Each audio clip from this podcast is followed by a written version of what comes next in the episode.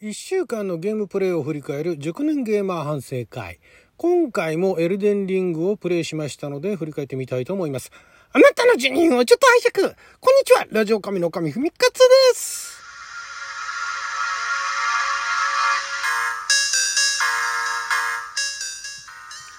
今日は2022年5月31日火曜日、六曜は釈関口でございます。えー、前回もお話したようにやっぱり6月までかかりそうですね。もう今あのエルデンリングプレイして210時間は超えてますね。220まではまだ行ってないかな。で、えー、前回お話ししたのが先にあの裏ボスがいるねエブレフェール、えー、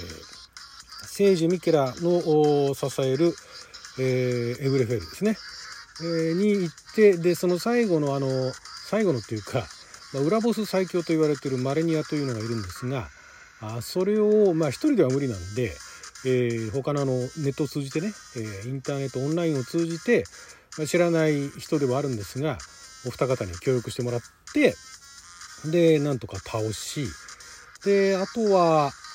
あそこの近くに、えー、またあの腐敗の沼があるんですがそこでそのミリセントというねずっとあの何度かの会話をしてきた NPC キャラクターの最後のイベントがあったので、えー、そこもクリアしてでいよいよ本来であればそっちの方を先に、えー、やっといた方がよかったファルムアズラというね崩れゆくファルメアファルムアズラというところに行ってでそれももう最後のボスの手前までですね、えー、最後のボスのところまでは行ったんですが勝てず。一応あのこれもね一人じゃ無理だなと思って、えー、どなたかねちょうどその時間帯にプレイしてる人を召喚して戦ったんですけれども、まあ、自分がやられてしまうと結局、ね、どんなに強い人が味方についてても終わってしまうんでそれで2回戦ってダメでしたね。でもうちょっと時間も時間だったんでそこまでにしたんですけれどもでここで、えー、あとそうだなその間にいろいろやったのがあの呼び声頭っていうその中で何て言えばいいんですかね。ちっちゃいあの変ななんかあのアイテムがあってでそれを使うとなんかあの喋るんですね。えー、サンキューとかね。あと、えー、アポロジーズとかね。なんかそういうのを喋る呼び声頭っていうのがあって急にそれを集めたくなって全部で8種類あるんですけれどもそれを集めたりですとかあと言ってなかったあそのなんかあのボスがいる、まあ、中ボスぐらいのね、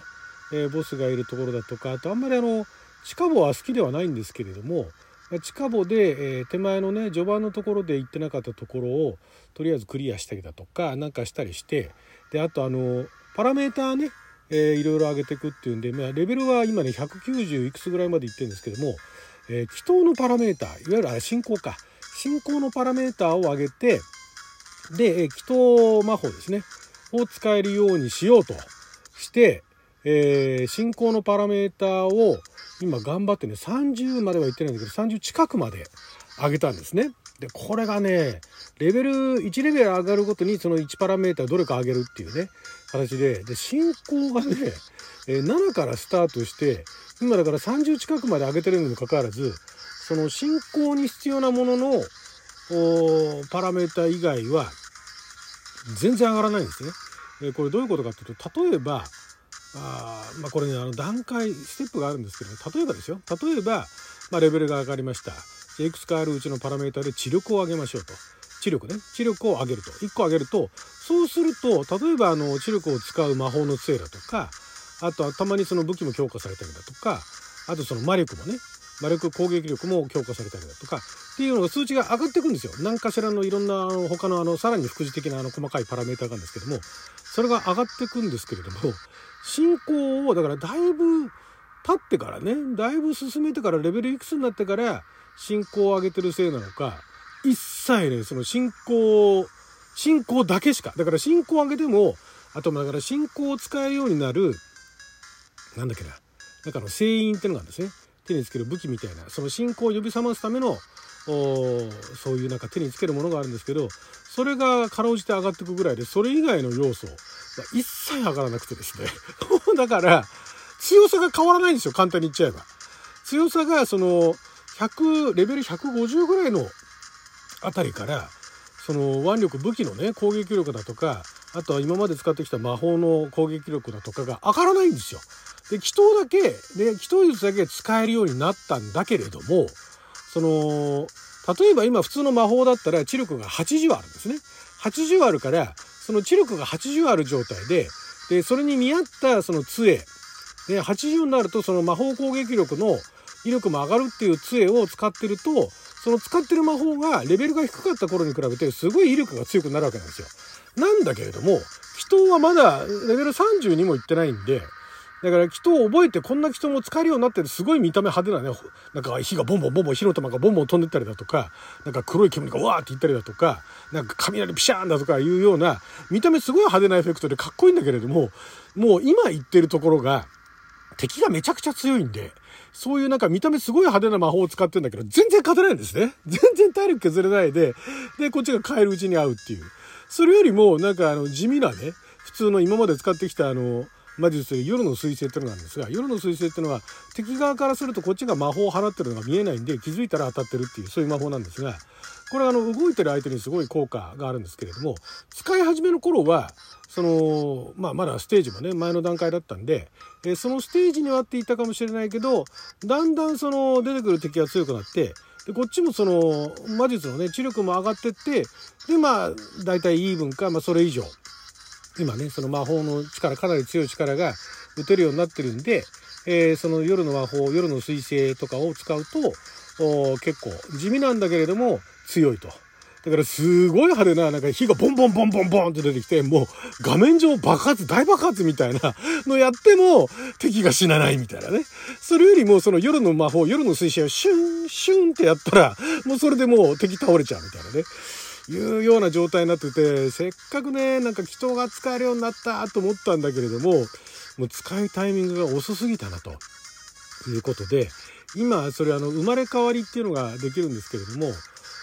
魔術を削って、だから知力を削って信仰に当てて、祈祷を強くするか、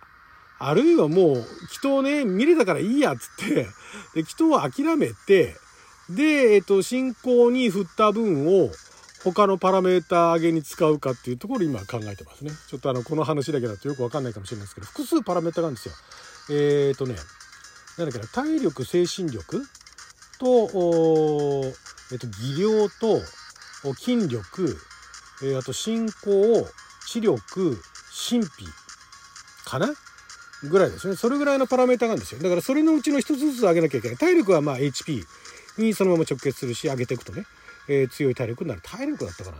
まあでも HP に相当するものがそれだから。で、精神力っていうのが FP って言って、まあ、よくあるあのゲームだと MP に相当する。マジックポイント。マジックポイントだけじゃないんですけども、マジック、マジックポイントっていうのはそのゲームが魔法しか使わないからで、このエルデンリングの場合は、えー、純然たる魔術と、祈祷と、あとなんかもう一つぐらいあるんですね。だからそういうのを使うのに全部 FP っていうのがかかってる。あ、そうだ。戦技だ。で、あの、武器にいろいろあの、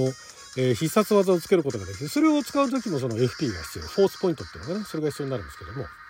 精神力を伸ばしていくと、そのフォースポイントが、あと持久力ありますね。持久力を上げていくと、えー、持てるもの、装備できるものの重量がどんどん増えていくし、あとまあ、いわゆるあの、スタミナの部分ですよね。え、連続して切っていったりだとか、連続して転がって逃げたりだとか、連続してなんかやっていくと、どんどんどんどんスタミナがなくなるんで、ずっと無限に例えば魔法だとか剣だとか、バンバンバンバン切るわけにはいかないと。スタミナ管理をちゃんとしないとどっかで息切れするっていうね。だからずっと走って逃げてっても途中で息切れするっていうのがそのスタミナ。それを持久力上げていくと上がっていくんですね。重さもそうなんですね。持久力上げていくと装備できるものっていうのどんどん重たいものが装備できるようになると。で、そんな感じで、えー、そうは言っても、あの、例えばフルカンスト全部を99、レベル99にすると、その、それぞれのパラメータをね、えー、最終的にはレベル713だったかな？ぐらいまでなるんですよ。だからそれだけ必要になるんですね。で、まあそこまでじゃあ頑張りゃね、フルカンストでいいじゃんって言うんですけど、えっ、ー、とね、そのレベル、まずそもそもレベルを上げていくのに、そのルーン、お金にもなるその経験値、ルーンっていうのが必要になるんですが、これは前もお話しましたけれども、最初のうちが何百だとか何千ルーンかなんかで1レベルが上がってるのが、だんだんそのレベルが上がるごとにルーンの数も必要になってきて、今ちょうど私がもう少しで200レベルに到達しようとするところで、1レベル上げるのに30万ルーンぐらい必要なんですね。だからそこに30万ルーン必要ってことは、30万ルーンを落とす敵っていうのはそういないんで、ね、えー、1000ルーンだとか2000ルーンだとか、たまに強い時で1万ルーンだとかっていうのをちまちまちまちま倒してって貯めていくしかない。で、レベリングできるところっていうのも、まあ、あの、カラスね、1匹でっかいカラスがいるんですけど、それ倒すと1万ルーンぐらい入るんで、それをまあ10匹倒せば10万ルーンみたいなね。そういうような感じでレベリングしたりだとかっていうのがあるんで、ね、あの、じゃあレベル上げすればいいじゃんって簡単にも言えないんですね。まあ、そんなこんなでもう終盤に差し掛かって、えー、今のところだからメインのストーリーのところではそのボスを超えていくともう最終局面ですねになっていくんで、まあ、おそらく6月で終わるかなと。もうそろそろいいかと いうところまで来てますんでね。このエルデンリングの話も、